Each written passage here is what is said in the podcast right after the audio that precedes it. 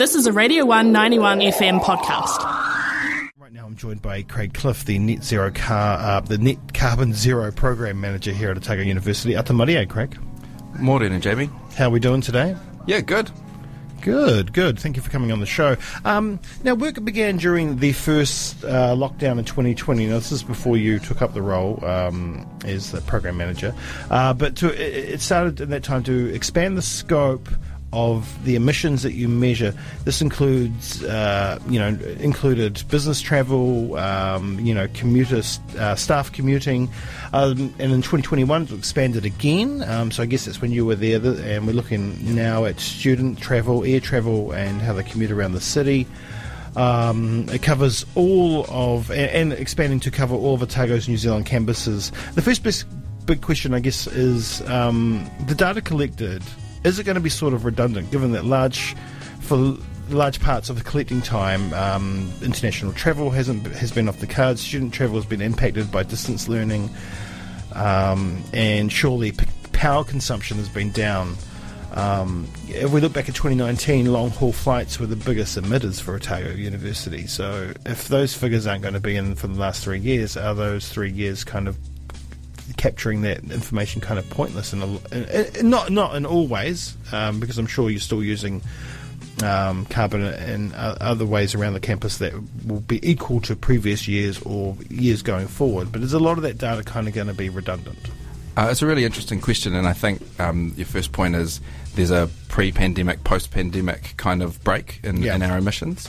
Um, so 2019 measuring that's really really useful to see what it was like in, in the bad old days and where we don't want to get back to. Um, the arrival of the pandemic and from March 2020 onwards, you know, it's much more difficult to fly internationally. Um, 2021, we had Auckland off limits for a big part of, of that year as well. Um, so we've seen um, just our business travel, um, that's flights as well as accommodation, and all of that, that decline. Uh, 2019 to 2020, that dropped over 10,000 tonnes yeah. of CO2. Um, and we, what we've said, we've, we've, taken the opportunity to go through with the university senior leadership and university council and say, well, actually, where do we want to get back to? And we think that there needs to be more travel than there was during the pandemic to kind of deliver on our the reason the university exists, mm, all those strategic imperatives. But we can't go back to the twelve thousand tons that we did in 2019 and years before. So um, they've actually agreed on a, on setting a ceiling at five and a half thousand tons. So that's less than half of what it used to be. Yeah, but it's more than what what it was has been in the last two years. So it's learning the lessons from the pandemic, all the things um, around you know online and hybrid um, ways of connecting and conferencing. Um, and supporting staff um, to be able to choose those options, um, looking at ways to, to stack travel. Um, so instead of going to Europe three times a year or, or, or, once every year, can you put that together into one trip? Yeah. Um, maybe combine some research and study leave over there and, and be really mindful about the way that we're travelling because we've only got so much carbon left we can burn yeah. um, to keep the, the, the Earth habitable. Um, so we really need to be mindful about that. Um, is some of that travel though? If you're going to ca- you're going to have a cap like that, um, and you're going to explore other ways of, of doing doing things like you said, like online conferencing and, and and whatnot. But does that also include carbon capture? Um, so we're also looking at yeah for those um, emissions that we've said. Um, we um, we're delivering good value with those emissions, you know, yeah. with that five and a half thousand tons. So we're not going to be able to get down to zero. So what do we do to offset that? So mm. we're looking at um, we're negotiating a, a carbon um, project, a native reforestation project, building yeah. on research that um, the university's been involved with with a, with a landholder for a number of years. So through botany and surveying and, and geography, and saying how do we um, invest some more money to really give um, that engine room that's already there a bit of a kickstart, let nature do its job, suck in that carbon, and kind of um, uh, do a solid in terms of the environment and sucking in the carbon that we're putting out in this in this other way. Well, in terms of um, public entities uh, and land holdings, Otago University is the fifth largest in the country. Uh, the campus space, I think, is about 45 hectares. Um, the university owns around 19,000 hectares. How much of that has been plant- has been planted or is earmarked for planting uh, in terms of natural for- forests. And is it um, are we looking at just natural, or is the university planting pine, which isn't so great, but um, there is upsides to pine in terms of uh, making money at the end Yeah. of the road. So, I mean, how, how much of, of the university land is, is used now for carbon storage? Yeah, that's a good question. So at the moment, we don't factor in any of the trees growing on any of our land. A lot of the, the, the land holdings tied up in endowment land, which we lease out um, to run as farms. Yeah, yeah. Um, and some of those places of the country is pretty dry and it's a pretty hard scrabble existence to kind of run sheep and beef. Um, so we're, we're wanting to work with, with those leaseholders to look at ways to kind of diversify, um, and that might be um, carbon farming as well as forestry. Yeah. Um, but that's a sort of a separate part to, um, I guess, the, the focus of um, you know our carbon accounting equation. So this the, the project that I talked about before is on land somebody else owns. Okay. Um, and that's um, exclusively going to be native regeneration. Um, thinking about like our our kaupapa as a university, um, and um, you know wanting to try and not just get t- tunnel vision for carbon and tunnel vision for the climate, but think more broadly about biodiversity, Yeah. water quality, soil erosion, um, community amenity, and all those sorts of things. It's like n- native regeneration stacks up, whereas um, just a monoculture of pine doesn't. Um, And our, the fact that we're a research institution, we've got people like I mentioned in botany researching the best way to regenerate native forest. Why wouldn't we focus there? Yeah, totally. It's a great botany department.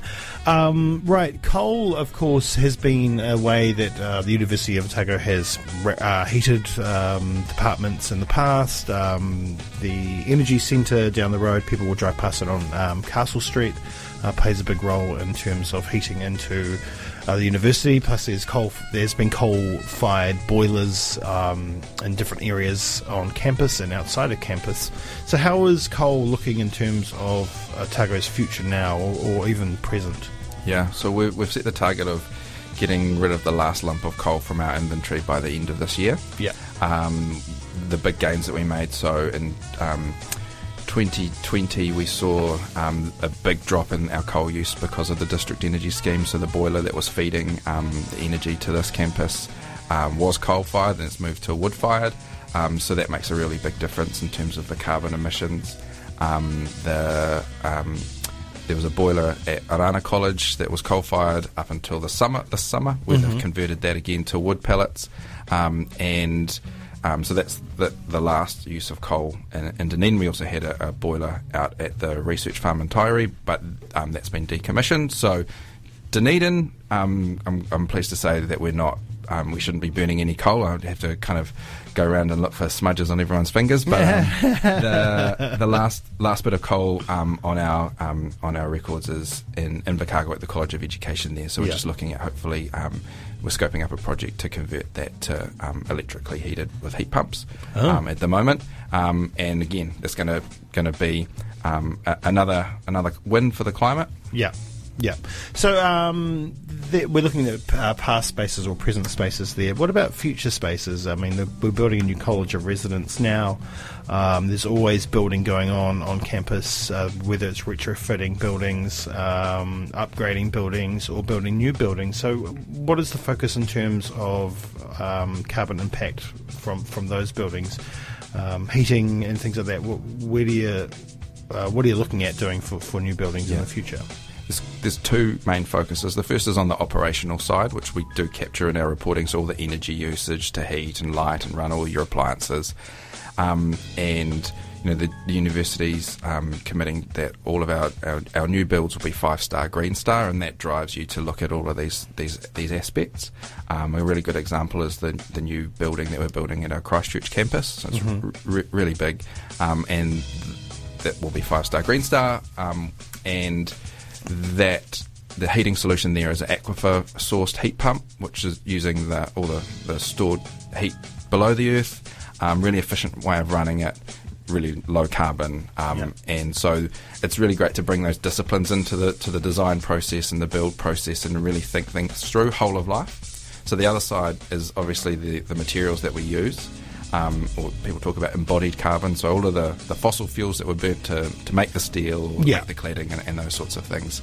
Um, and we're, we're working with our suppliers, um, you know, the design teams to, to you know, asking them the question. So, what uh, what are our options here around the structure? So, the framing, steel frame versus um, an engineered timber. What does that mean in terms of carbon? There's not really a consensus about how you report on all of that yet. Whether there's a so we finished Tirangi Hero, Hiroa College. We have a number for the embodied carbon. Do we recognise all of that in the year that it's completed, and you got the, you look really bad in one year, or do you smooth that out the way that you kind of depreciate the value of a building? Yeah, yeah, There's yeah. not a consensus there, but I think we're in a good place as a university, you know, with our business school and things, to look at like what's the best approach and to kind of show some leadership there. What about the fleet? The university's fleet.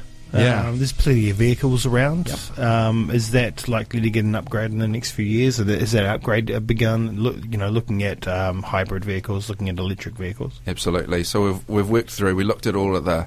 Um, on, in the budgets where any department had um, a vehicle purchase in there, and we've gone through sort of um, purchase by purchase, looking at where there was opportunities to move away from an internal combustion engine vehicle to um, an EV first of all, and if not, to a hybrid. Yeah. Um, and we're working with people like EECA who pro- can provide some um, funding support as well to make that happen.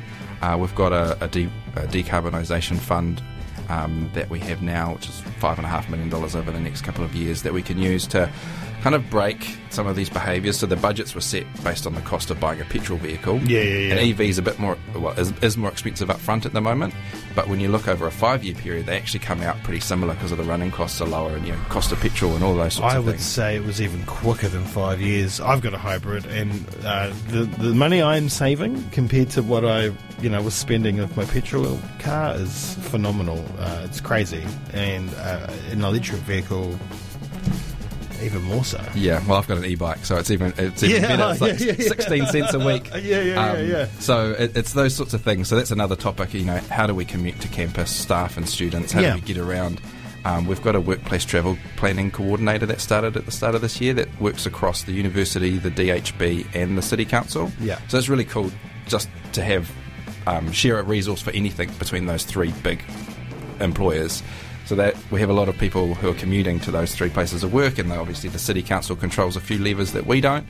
We're working with the ORC as well, who Yeah, run the right. buses. Um, and how do we support people? It's not about getting everyone out of their car and onto a bike twenty four seven, like No. every day of the week. But there's carpooling, But there's- public transport, that kind of like how do we support people to be confident to use multiple modes Yeah. like on a day that's a nice day like today you know maybe if you're you, you've got your bag ready and you can walk on a nice day that's awesome and we should celebrate that but on the day that you've got to pick your kids up and take them to the Edgar Centre or whatever like we've got to acknowledge that people have different circumstances and that's like, I think one of the big things about this is th- thinking about the concept of equity, right? Yeah, Everyone's in a different space. Not everyone can afford an EV or a hybrid tomorrow. Exactly. Oh So, yeah. yeah. go. I'm paying for the teeth per week for my uh, for my hybrid. Um, but you never bring up Edgar Centre in my presence, please, Craig. It's a nightmare. you know what I'm Yeah, talking yeah. about. Oh, f- futsal night. Oh god, uh, that is an actual nightmare. So, what are kind of some of the challenges to getting to net zero and just recording all this data? Um, you know, do you have pushback from certain departments? Uh, what's going on? Um, yeah, definitely the data. It's it's the driest part of the Of job. course. It's the hard, it's, it's the least interesting thing to talk about. So I won't linger on it. But it is, you know, there, there's some things where um, we get have less information than others. So air travel, right? We get really good information out of the travel Yeah, agents, yeah. but sometimes staff will book it through their um, purchase card or get get that reimbursed, and so we don't have great data there. Yeah. There's examples like that. Thankfully, um, you know, the vast majority of all of our air travel does go through our travel agents, so it's not something to kind of keep you up at night. Um, but there's lots of work on um, to, to get better at data. The challenge isn't actually the reduction. That's the the important thing. Yeah, yeah, yeah. Um, some of it involves behaviour change, so how we commute to campus. Um, you know, it does involve um, you know approvers of funding, uh, approvers of the travel plans for our staff, um, having to kind of hold the line because not everybody's going to be you know completely on board and singing from the same s- song sheet. And Yeah. some people, you know, it's a we're starting to have these conversations in, um, this month. Um, and we've got a session tomorrow, sort of a Zoom drop-in session for anyone who wants to talk about air travel. And there'll Yeah. be people all over the spectrum. Some are saying we haven't gone far enough. Some who say we're moving too far too quickly. Yeah. Um, and how do we m- kind of bring their um, individual circumstances in line with these big sort of institution-wide targets? So it's a really interesting time. Yeah, I remember there was a bit of pushback on keep cups and getting rid of takeaway cups mm. and things like that. Just small little movements like that, right? Yeah, yeah. And, and, that's a really good example of one we. Um, there was a bit of hump to get over. Yeah. But even then, it wasn't plain sailing because COVID comes in and you've got the takeaway, you know, the, the, all of those sort of health and safety issues. Yeah, yeah, that's right. And that's with right. the the Omicron outbreak in colleges, we had a whole bunch of like um, health and safety equipment and single serve packaging, the butter mm. in the little tubs and those sorts of things. Because, you know, you've got all these factors you need to balance. Carbon's only ever one part of the equation, right? Yeah. And, and waste and all of those sorts of things. You've still got health and safety. You still want to, you know, the lecture theatres need to be comfortable, well ventilated, light, all of those sorts of things. So it's not like saying, like best way to zero carbons to shut the university, right? Yeah, they have no lights on in the lecture theatres. but it's not it's not delivering great outcomes. We're just going to push those emissions somewhere else. They're all going to go to a different university, and they might not be doing as good a job as what we can do. So, it's we do have to own. Um, uh, the emissions that we can't avoid at the moment, and work really hard to get rid of the ones that we can. Yeah, yeah. All right. So the talk is today. Your your um, seminar is today from one through till two p.m. Uh, it's online. Yeah. Yep. So if people want to find it, they can jump on the otago.ac.nz website. Just look up Otago University events. It's the easiest way. Uh, it's the first event that will come up. There's a Zoom link there with the password, and you can watch that online uh, anywhere in the comfort of your own home. You don't have to travel anywhere, create any emissions, and you can yeah, feel good. Yeah, we won't record if you boil your kettle. That's that's your responsibility. Yeah, that's right. That's right. In your coal-fired house. Um, hey, thank you so much for coming in today. No pleasure, an absolute pleasure. Thanks for listening to a Radio 191 FM podcast. There are heaps more at r1.co.nz.